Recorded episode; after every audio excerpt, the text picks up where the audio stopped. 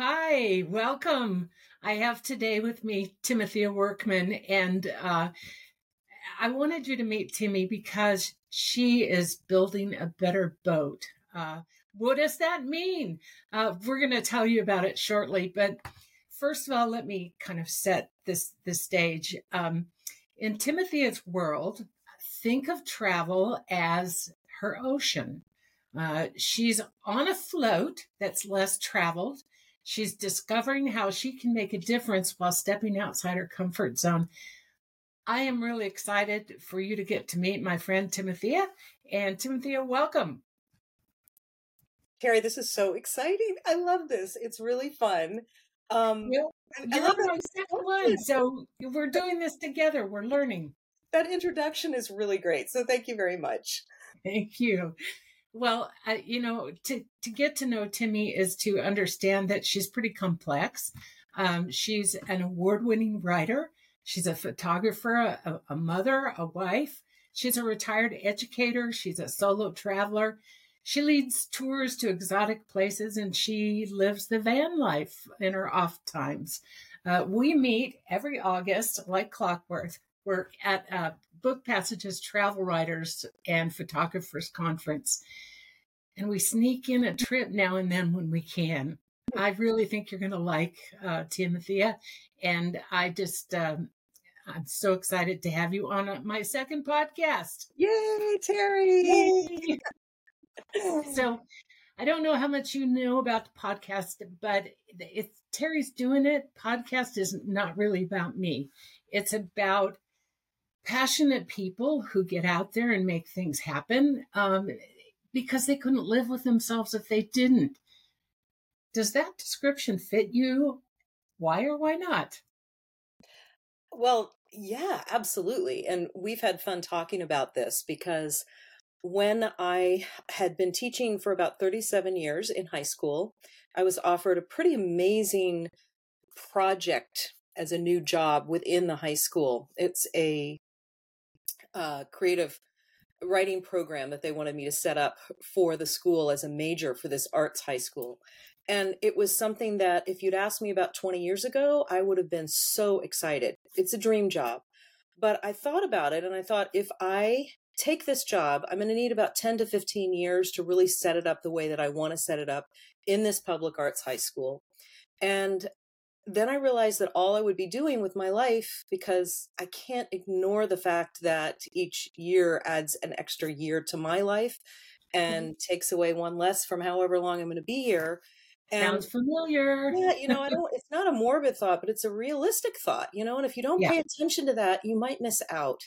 And I thought if I take this, then all I will be doing with my life is teaching, which is wonderful. And I love it. And I love the kids and being in the classroom is just so awesome. But I know that there are more things I want to do with my life than just be in a classroom. So I turned down the job and I retired. And since then, I have been discovering new ways for me to make a difference in the world. I've been discovering parts of myself that maybe I didn't pay attention to while I was raising a child, while I was supporting my husband in his work and and all the committees and all the things that you're on to help make the community better. And I just decided that I wanted to pay attention to those dreams that I've had ever since I was little which includes writing, which includes traveling, which includes just exploring more outside the bubble that I live in.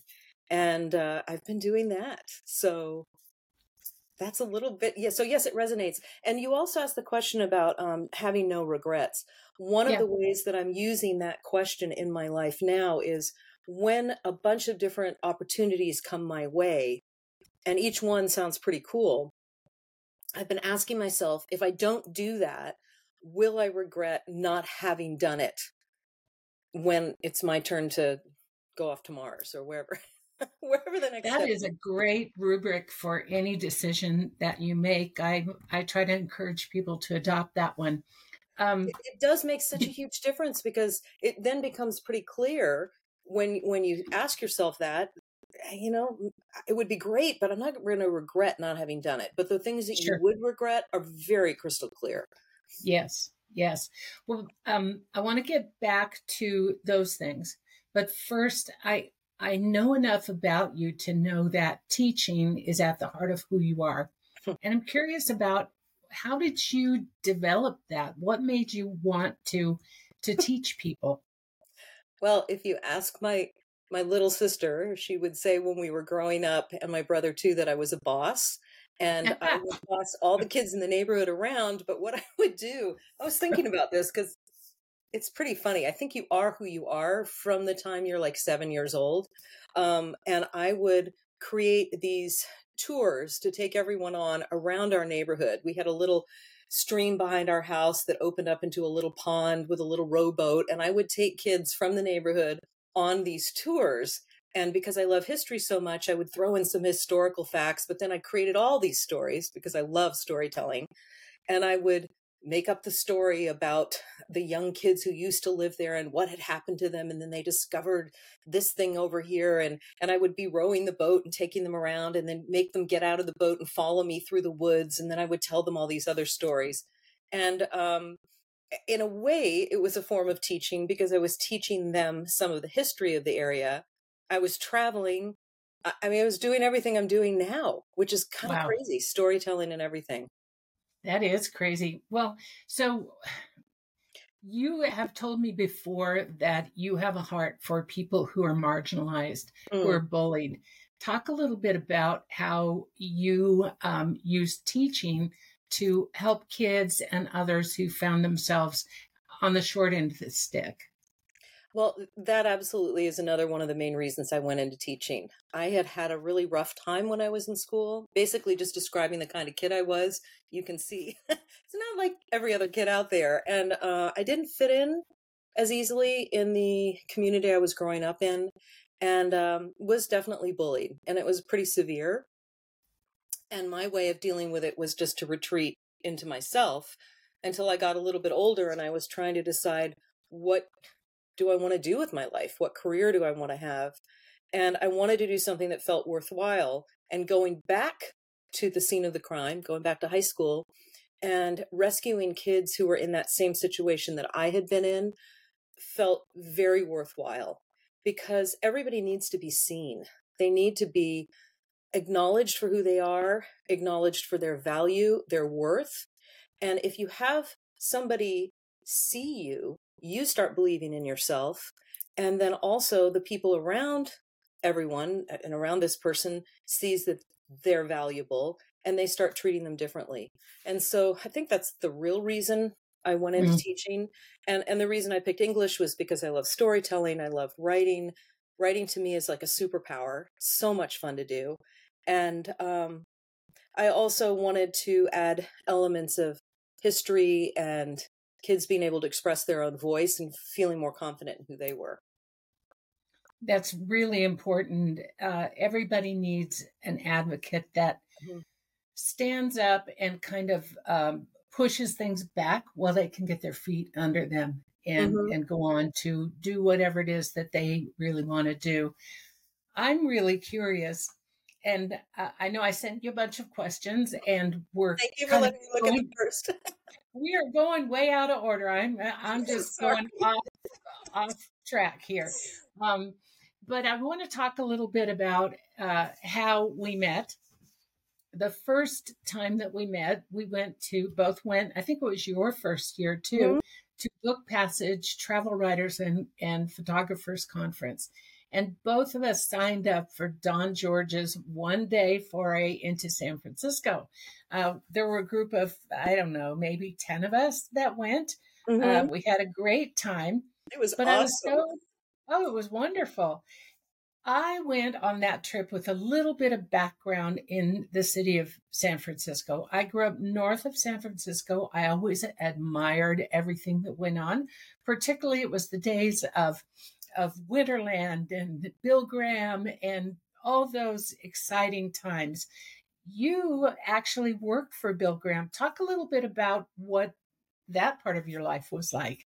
Well, it was so fun to meet you on that boat because oh, yeah. same generation. We had the same history with the city and that it really was an important part of our development and and just our culture and the music and the art and the food and everything about it. Just love that city so much. And so I hadn't returned in a while, and I don't think you had either. No. And part of what we were doing was because it was a travel writing conference, was to walk around San Francisco and find stories. And you and I, I think, both found a lot of our stories there. And yes. we're looking at it through the lens of how things are now and how we are different now. But also, it was a way for us to kind of go back and meet ourselves at that time. So mm-hmm. I had moved to San Francisco after college and had a number of different jobs in the entertainment industry. I worked for the band Journey for a while and worked on putting together their album covers for their solo projects and uh, merchandising. And that was fascinating to to learn how to do that, and just to be around that whole kind of musical, like right in the heart of it there. And uh, I went back and on the walk went and visited the old building I used to live in, which is now I think the Indonesian consulate, which was it was closed because it was an Indonesian holiday, and and I couldn't go in and see my old see my old office, but um that was really fun.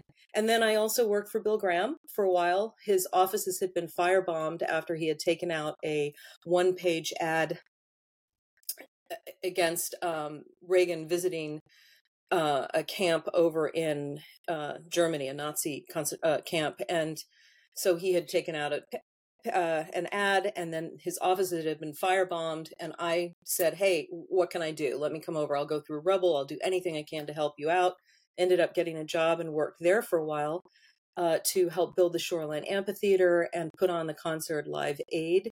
And that was really fun. I met a really cute musician who was managed by, by Bill Graham's management division and thought, this is odd to be dating one of our clients. I shouldn't be dating him or I shouldn't be working for the company. So I chose the boy and uh, who is now my husband after many years and uh, it was a good decision. Then I worked for Lucasfilm for a while up there, all the while trying to figure out what do I want to do with my life. I want it to be interesting and exciting, but I want to make a difference. And that's when I got the idea, oh, you should teach high school. So that's what I did. So then I travel. How do you get from rock music in the Bay Area in the, halcyon days of, of the San Francisco scene to teaching to movies to travel and travel writing. Well, travel is is really a good it, it fits into all those things you were talking about. So if you are teaching school, you get a summer off. Usually, you can choose to teach mm-hmm. summer school if you want, but you got all this time off in the United States, you know, we get like one to two weeks in most jobs. And I thought, no, that's a good one for me because I can make a difference and I get this chunk of time to travel. Um, also, my husband, being a musician, toured a lot. And during the summer, I was free. He was touring. We wanted to spend time together. So I would work as a tour, uh, uh, assistant tour manager for different bands that he was playing with. I got to tour with Todd Rundgren one summer, and that was super fun. And it's it was a form of travel. We're traveling in a tour bus all over the country. I love road trips, which is one of the reasons I love having my van and traveling in that. And I love traveling internationally. And my husband was in bands that would travel internationally. So I would go out and meet him, mostly in Europe. That was where most of the bands were he was with. But sometimes we would go outside of that a little bit. And it all kind of just fit really well together so that I had a nice balance. Okay, so talk about I, this is kind of a little maybe it's not off topic but i've heard you say that when you are in a relationship with a high profile person you are invisible. Uh, well that's every time we go on a red carpet he writes music for film and television now and we go on a red carpet and everybody's taking pictures of him and they're all like oh you know who is that? Who is that? And then they go oh she's no one and all the cameras stop. so all that blinking light goes away and it's pitch dark, um, which I've gotten used to. Uh, when if you look on the internet and put his name in, it, it, I'm always plus one or and guest. That's my name. um, so you get to be a little invisible, eh, you know, and that's totally fine because it's not my time to shine anyway. But it is kind of funny to be treated as if you're just not even a human. You're just, you know, a prop which is kind Sure. of strange. Sure. But, but it's it's been an interesting, fun experience to be around that industry and see what it's like from behind the scenes. Because I'm not the only plus one or and guest. There's many of us there, and we have a great time talking and laughing about it, and it's fun. Well, the, the, the thing I really love about your uh, relationship is my understanding is that he was in total agreement. This is your time. Hmm. Go out and make it what you want it to be. Was there a conversation that you had that led to that, or did you just kind of slide into it? Well, we've been together for I don't even know, uh, coming up on like 35 or 40 years. I stopped counting. Um, he's my family, you know, so I'm not counting it. Um, when I first met him, he made it very clear to me that music was his number one priority over everything, over our relationship, over anything that was out there. He wanted to pursue music. And that's changed as we've become parents. His number one priority now is my son, his son, our son, um, and me but music is still obviously incredibly important to him. But I knew right from the beginning that I was going to be going into this relationship and supporting him. He wasn't going to help out with anything around the house or the um, yard.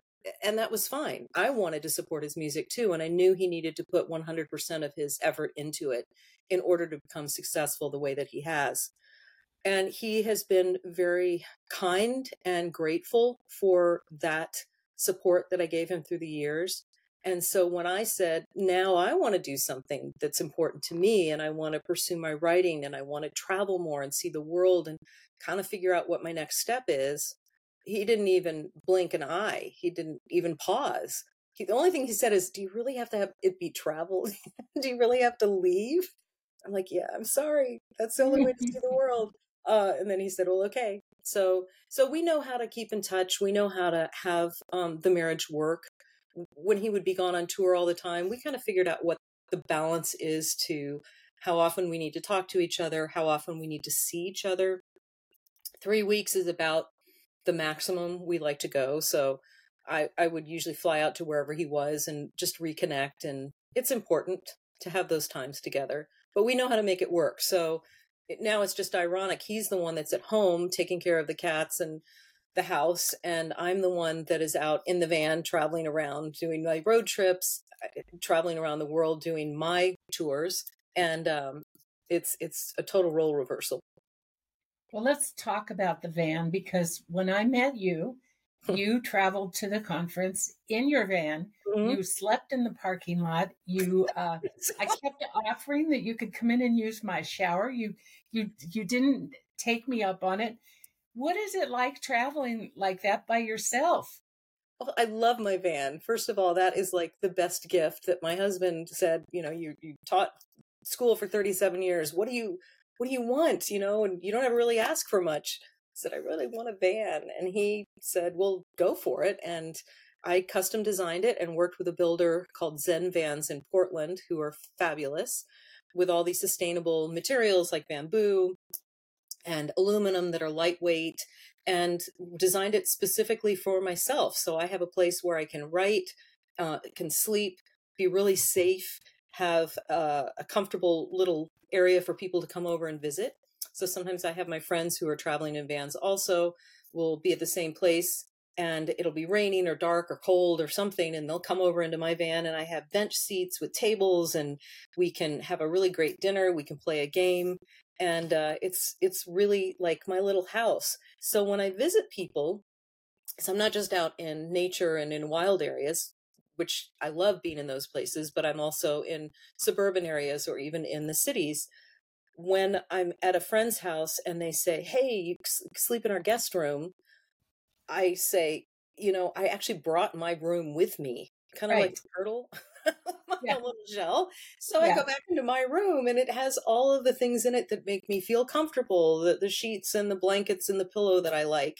I have all my toiletries in the area that I want and my sink and I can make my coffee and and be all cozy in there and it's it's super fun. So um I appreciate the offer for the shower. I'll probably take you up on it at some point. But I will tell you that one of the things I've learned is that I, I can take a shower and wash my hair in my van. Yes. So that's fine. But I also have learned that. Thank goodness. I also learned that there's this really great spa not very far from Book Passage that um, if you pay for a small massage, you get day use of the facilities. So I can go and get nice. take a shower. Well, so how many miles are on the van now?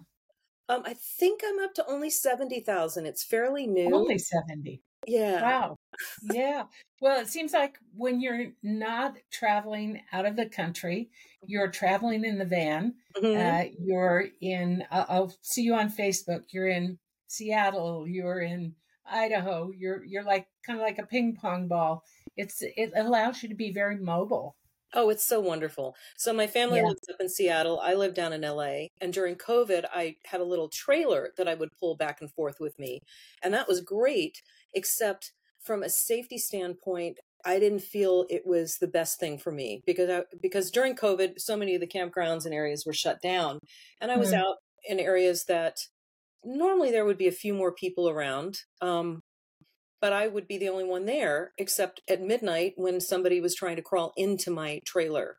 And uh, there was no way I could get out safely to get in the car to drive away because I would have to hitch up everything and be outside with this person who's trying to get in. And that happened twice. And I just decided I want a van that I literally can roll out of bed and walk over to the steering wheel, get in the driver's seat, and drive away if I need to. I just feel safer in it uh, from that standpoint. And it's great. I got a small one. It's only a 144 wheelbase, which means I can park in a regular parking spot at the grocery store or I can parallel park. And um, it's trailers are a little bit more difficult than that. Sure. Yeah. How many countries do you think that you've gone to um, since you started all of this? Um, well, in my life, I should be able to tell you this I think it's it's on my Instagram page, but I don't know if I've upgraded at all. It's probably 56, 57 countries. I've been to 49 states. Need to go to that last one. um, what, what's the last one? What is it? It's actually it will be fun to go to. It's North Dakota. Oh yeah, so, yeah. That, but don't go in the winter. No, probably not. I'll probably no. go. I want to go to North Dakota, and one of the cities there has a stadium where they have like solid wood chairs that are like beautiful chairs with gorgeous leather seats and I, I don't know. I, I read something about that at one point. I thought, well, I need to go there for that reason, just because I'll see a game in a really beautiful, comfortable chair, you know. Um, but well, maybe if anyone is listening who lives in North Dakota, you can send in some some suggestions. Suggestions to me, yes. yeah, for sure. Yes. Although I will say that one of my most fun activities around travel is the research. You know me; mm. I love researching. I love reading about a place. I love looking at photographs. I love the history. I love the literature that's been written and listening to the music and eating the food. And before I go somewhere, if I have time, I'll kind of just take all that in as much as I possibly can. And then when I get there, it's really exciting because there's things that I'm so familiar with, but only two dimensionally. And mm-hmm. suddenly it just opens up. And there actually have been quite a few places that I've gone to just because I've seen a photo and I thought, that's a cool place. I need to go there. Where is well, this? I loved, we, we traveled to England in mm-hmm. October. It was so fun. Uh, and one of the big bennies to traveling with you is that before we even left the United States, we each got a um, Reader's Digest condensed book about two pages of notes, and it was sixteen. And I'm sorry, but oh I couldn't stop myself. No, it was great. It was great, and I think maybe that gives me a good understanding for one of your ventures. We, we're talking about building new boats, and we're going to get back to that conversation. But one of the things that you did when you came to the first conference was you brought some beautiful guidebooks and journals with you uh, that you were there to share with others and get helpful input. Mm-hmm. Um, but I was so impressed with those journals. T- talk a little bit about them. Um, well, thank you. That was. Why are they different? I love writing when I'm traveling, and I love keeping a journal. And there's a lot of different things that I do within the journal, so it becomes a scrapbook. It becomes a daily diary, but it also becomes a place for me to record conversations that I hear, or just write, describe a scene or sketch something, paste things down in. So it's this like really cool souvenir at the end of the trip to come home with. It ends up being this real thick book. And it brings back the memories from the trip in a way that just photos on a little screen don't do.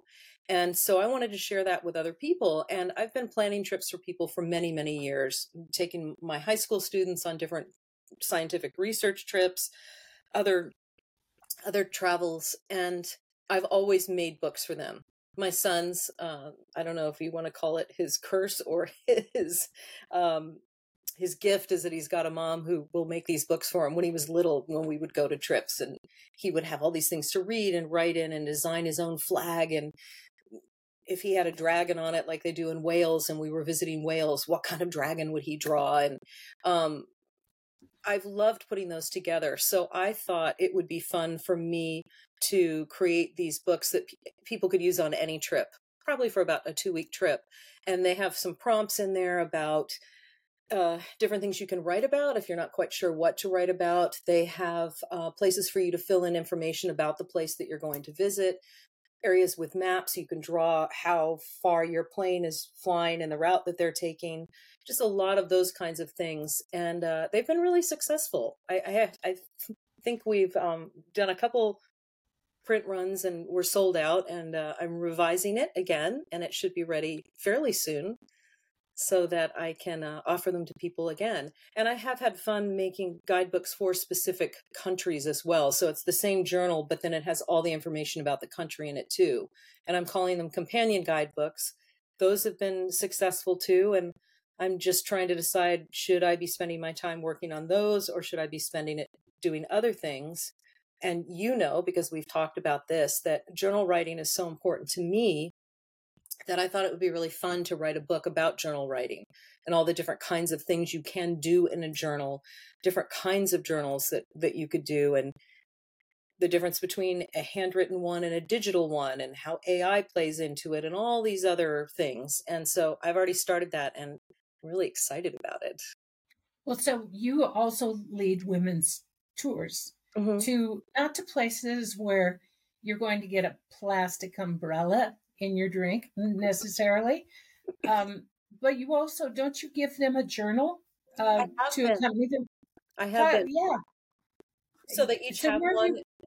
And, we'll we'll we'll do them. Some countries I haven't given it to them because I haven't been to that country before, and so oh. I need to to do some more research on it before I I make one of the books. But I've been working for uh, Kelly Lewis, and her amazing company called Damesly, which is an all women's travel company. And we take small groups to places around the world that people might feel uncomfortable going by themselves. Or maybe uh, it's a woman who doesn't have a partner at the time to go travel with, or somebody who can't take a trip and they want to be in a small group. So I've made these books for Jordan and for Egypt and Oman and Bhutan and Antarctica, which has been fun. Um, some of these were trips that I just went in on my own, and I've said now I want to make these books. I went, uh, took another group to Bhutan and had a fabulous time, uh, not through Kelly, but through another organization, and have written half a book on Bhutan. I need to go back to write more, which is a good excuse. So, so it's fun. I, I'm, I'm not sure. You and I have talked about this. It's like you, you have a limited amount of time and if you spread yourself too thinly then things aren't going to get done as well as you would like or you're not going to get anything done. And i need to really focus on one thing at a time which is not my forte. Hmm. so i'm i'm working on that. Well you're you're pretty good at multitasking. I've watched and and you have a lot of balls up in the air and you seem able to balance uh, just fine. Um, I am curious though, two things. Mm-hmm. What would you consider your very worst experience you've ever had traveling the world, and what would you consider your very best? Wow, that wasn't on the list, or else I. Missed I know. I'm sorry. I told you we're off. um, well, the very worst eh, comes to me um, when I think about somebody jumping in to our car when we were driving in Uganda at the end of a trip on and eh, eh, on the highway where people were walking between the cars because we're only going like 10 miles an hour but it's still fast for somebody to jump in and grab my cell phone out of my hand and took it away. And i lost all of my photos all of my notes all of eh, anything that i had done from that trip because for some reason even with a vpn i could not back up everything to the cloud the only thing that I saved happened to be the one post that I had made when I was there, which was my experience with the gorillas, the mountain gorillas, which was an incredible experience. Um, and and I the reason I hesitate even to say that is it was a horrible experience, but so much good came out of it. I actually went back to Uganda again because I wanted to get more photos of some of the activities that I had been doing there, which included handing out these solar lamps to families that didn't have electricity and um, I wanted to be able to document that. And I ended up taking my son and godson with me. They were uh, out of college for the summer, and I would never have taken them if I didn't go back. So I think that you can frame things in a lot of different ways. Was it the worst, or did it end up having a blessing with it? Um, as far as the best, being in Antarctica comes to mind because I feel like I saw our planet from a completely different perspective and understand so much more about how it works, how the airflow works, how the tides work, how it it's our cooling system. And if we do not take care of our planet with this climate change and with global warming, we're pretty much just shooting ourselves in the foot because we need to have that be cold down there in order to keep our planet cool and um, it was probably one of the most beautiful places I've ever been. The colors there are just outstanding. The wildlife is incredible. Uh, it, it, was it was pretty mind blowing. So that could have been one of the best, but I could probably talk for ten hours about things that have been the best because, as you know, as a traveler, every time you go out, you learn a new story, you meet a new person, you have your own comfort zone expanded, and it's it's pretty great. It's a pretty great thing. One of those things I think that really impresses me is um, you're so open to those new experiences and to learning what it is that each place teaches you. You have started uh, distributing solar lamps uh, around the world, not just uh, in one place. Talk a little bit about that. Why did you do it? What do you think it accomplishes?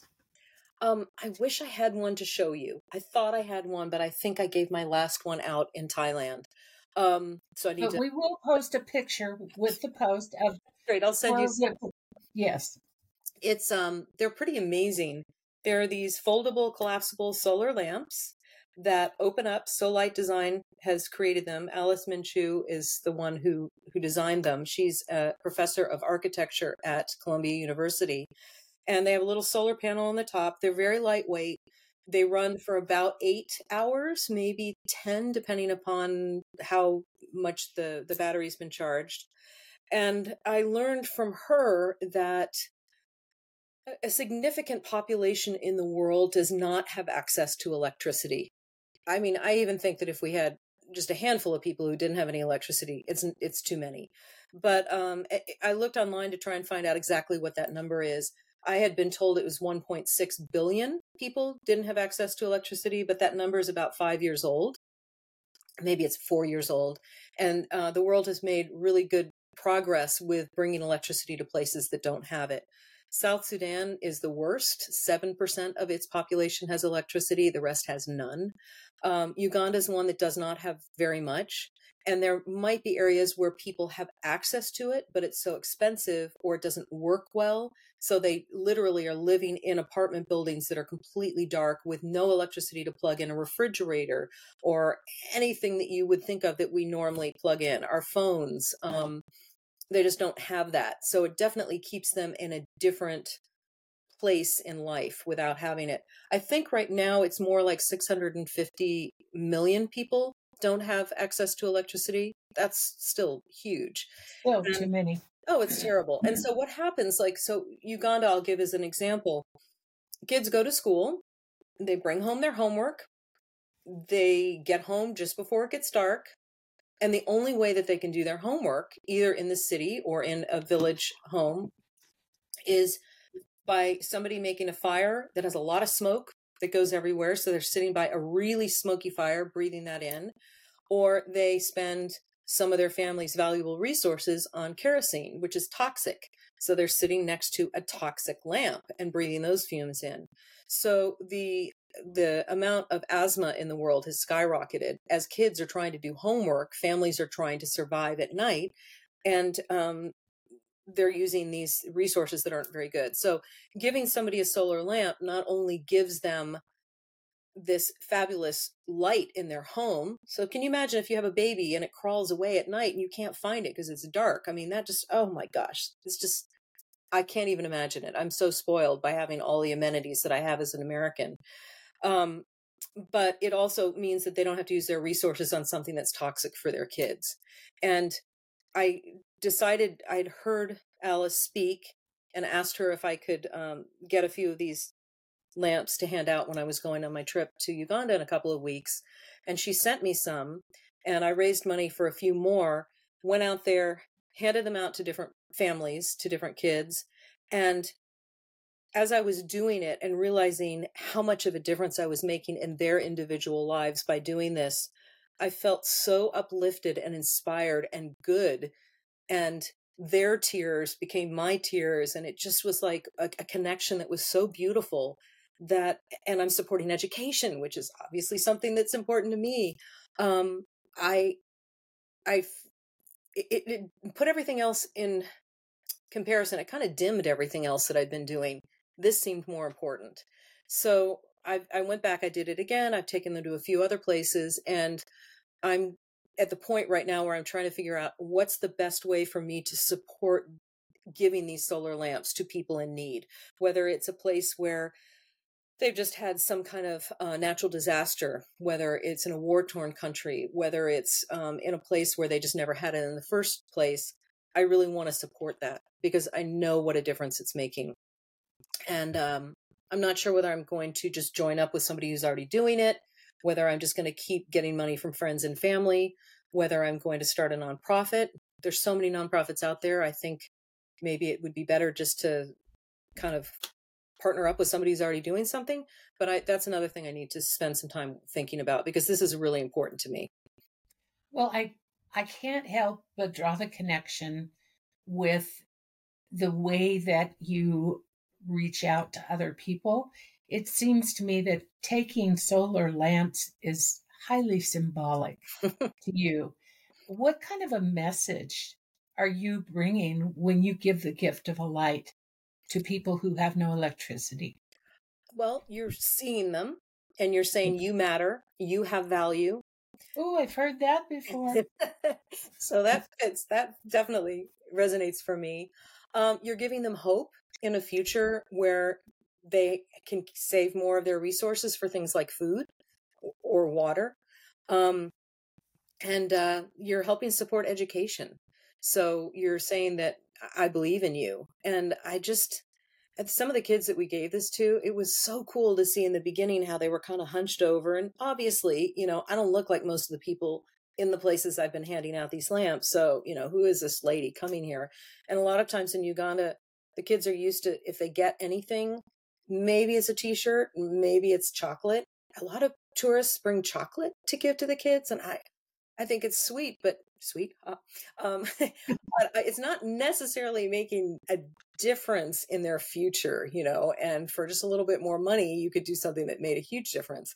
But we, I would see the boys or the girls we were giving them to, and they would be hunched over. And then when my interpreter was there and explained what I was doing, and that I was a teacher, and that we found out, do you go to school? We usually would find somebody who was carrying home books or notebooks from school and I had visited the schools and seen the kind of conditions that the kids are studying in. And I'm so amazed at the teachers for having 80 second graders in one small room where there's not even enough room for them to sit on the floor. They're so packed in there and they're mm. teaching them and the kids are learning and it's amazing. But you would see these conditions and then you would say to them, I have a gift for you that is for you to take care of. So I believe that you are somebody that can take care of this and I trust you. and I want you to share it with your brothers and sisters, and I want you to share it with your neighbor friends' kids. Um, and but you're the one in charge of it, and this is how it works, and this is what you do you we would sometimes have um, people just to kind of appear out of the bush and come in and and stand around and clap when they heard this and you'd see the kid go from like this to standing up tall and smiling and having this sense of purpose. It was amazing. All of us who were there um, my uh, fr- friend i have a wonderful friend from uganda that arranged these travel uh, trips for me and she traveled with me and we had our driver and interpreter. We all remarked on the significant physical change that you could see in these kids knowing that they had been bestowed with this gift because we trusted them and um, it's been fun because when i went back we visited one of the families that we had given it to originally and he couldn't wait to show us the grades that he'd gotten in his wow. class book and ran up and wanted to show us. And one of the grandmothers in another family, when we handed it out to her three little boys that we'd seen reading a magazine, so we knew they could read, um, turned to her daughter or granddaughter, I don't know what it was, um, who's probably about 13, holding a little baby. And she looked at her and she said, Now you can go back to school. And um, it just, it's kind of a ripple effect. And it's pretty great. I mean, there's nothing I've done that's made me feel more just good about the efforts that it took to make it happen. Well, we have about five minutes left. No, I know it just went way too fast. I'm glad I get um, to talk to you as much as I want anyway, though. So I know fun. that's true. That's true. But I, I, do want to get back to the boat building because yes. we had a conversation. We went to a it's one of the premier travel writers and photographers conferences in the US. And uh, so we were very inspired by the people that we met. But we've talked often about the fact that opportunities for travel writers seem to be shrinking. And uh, the old models of uh, submitting pitches to magazines are sort of going away for a lot of us. So we talked about the need to develop, we called them new boats. Talk well, about that a little bit. I loved that conversation with you because I was feeling pretty down. I was thinking, yeah. oh no, what have I done with my life? I missed my opportunity. The boat has already sailed. All these people that I admire so much as writers who are my age or younger are already on that boat with successful careers and there aren't very many magazines even out there to accept travel writing. And if they are, they're going to be accepting it from these people that have this track record and all these lists of things that they've published before. It doesn't mean that it's impossible to get in there, but I really felt like the boat boat had sailed without me. And I was grappling with this and feeling so bad and and the conversation we had was great because instead of us saying, "Oh no, no, no, it's going to be okay, just keep working hard." We acknowledged that the boat has sailed without us and we're not on that boat they're all there partying doing the things they need to do working really hard and it's it's gone and yet that doesn't mean that we can't build our own boat in this new landscape that's here with the digital age with uh, substack that you are so fabulous with knowing about with patreon with um, just even instagram and tiktok and all these other things that a lot of those people on that boat aren't focusing on because they're used they have another way to get down the river. Um, but i love that because what it did was it just kind of opened up the world for me and said oh okay don't use that as a model because you're not on that boat. You did miss it. But you have this there's another boat. Yeah and it's and so you, you got that. You got that too. Yeah.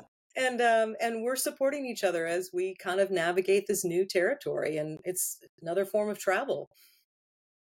Well, and I think it is so um, uh, indicative of people who are passionate about doing things mm-hmm. and they're very aware of the passage of time, like you've talked about, like I've talked about, and not willing to miss any opportunity uh, that they can grab before they check out.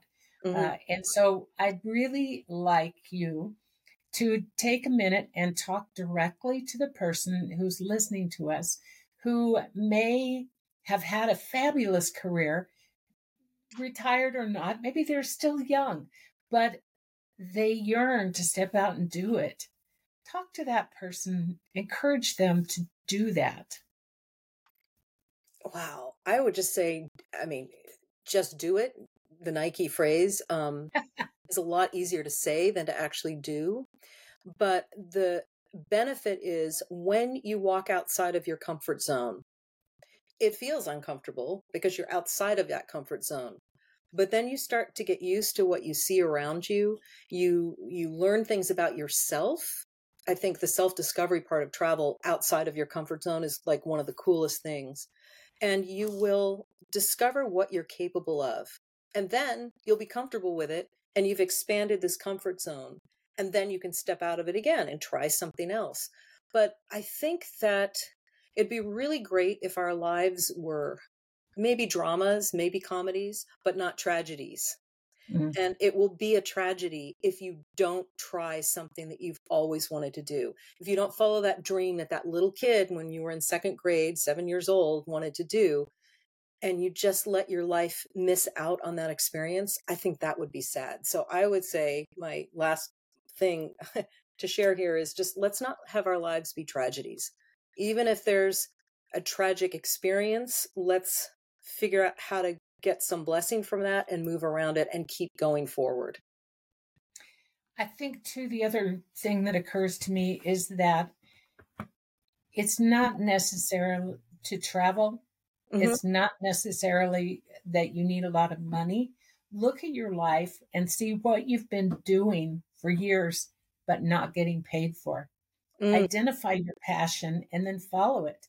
And who knows where you'll end up, but you will not you will not be lying in an ambulance saying to yourself why didn't i do that when i had time mm-hmm. that is tragedy right yeah yeah and and we don't want to miss out on any of that so as Absolutely. says just do it do just it. do it yeah do well it. you you so exemplify the spirit of carpe diem and seizing the day you inspire me and i treasure our friendship immensely. uh, you always make me want to run faster and jump higher, and I appreciate that. That's probably another lesson that we need to learn is find somebody that will challenge you, that will encourage you. Uh, we, for example, we meet by Zoom once a month to talk about our goals that we've set months ago and how are we doing and what else can we do. Find that person that uh, encourages you, that compliments you, that pushes you to go further than you thought you could. That's uh, that's who you are for me. Well, and I will add one other thing. You need to find somebody who believes in you because Teri, you believe in me and I feel it. And it's an amazing, amazing gift. So I just can't thank you enough for that. And um, I do think that there is somebody out there that will believe in you that you can have be your person. Well, and if you're with someone, friend or whatever, that doesn't believe in you, figure out how to spark that belief or run, don't walk, and find that person that does believe in you. Right. Really important. Absolutely. Very important. Teri, I'm so excited yes. about the podcast for you. I think it's going to be really cool. I can't wait to listen to other interviews that you did. You're very good at this. You have such oh, a big heart. You. And um, and I'm well, it's your natural being. Plus, I love listening to your voice. It's a really nice voice. Oh, thank so, you, thank you. Well, the next one, the next one will be about a couple who had a really successful career. She was a mayor, a very beloved mayor for 15 years, 16 wow. years. He had an international uh, career in agriculture. Mm-hmm.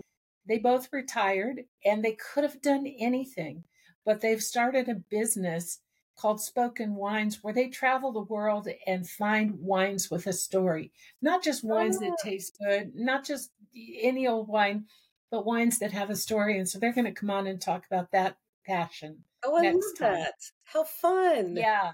Yeah, I'm looking forward to that one too. But hey, thank you so much. This has been really fun. And um, I just, I appreciate it so much.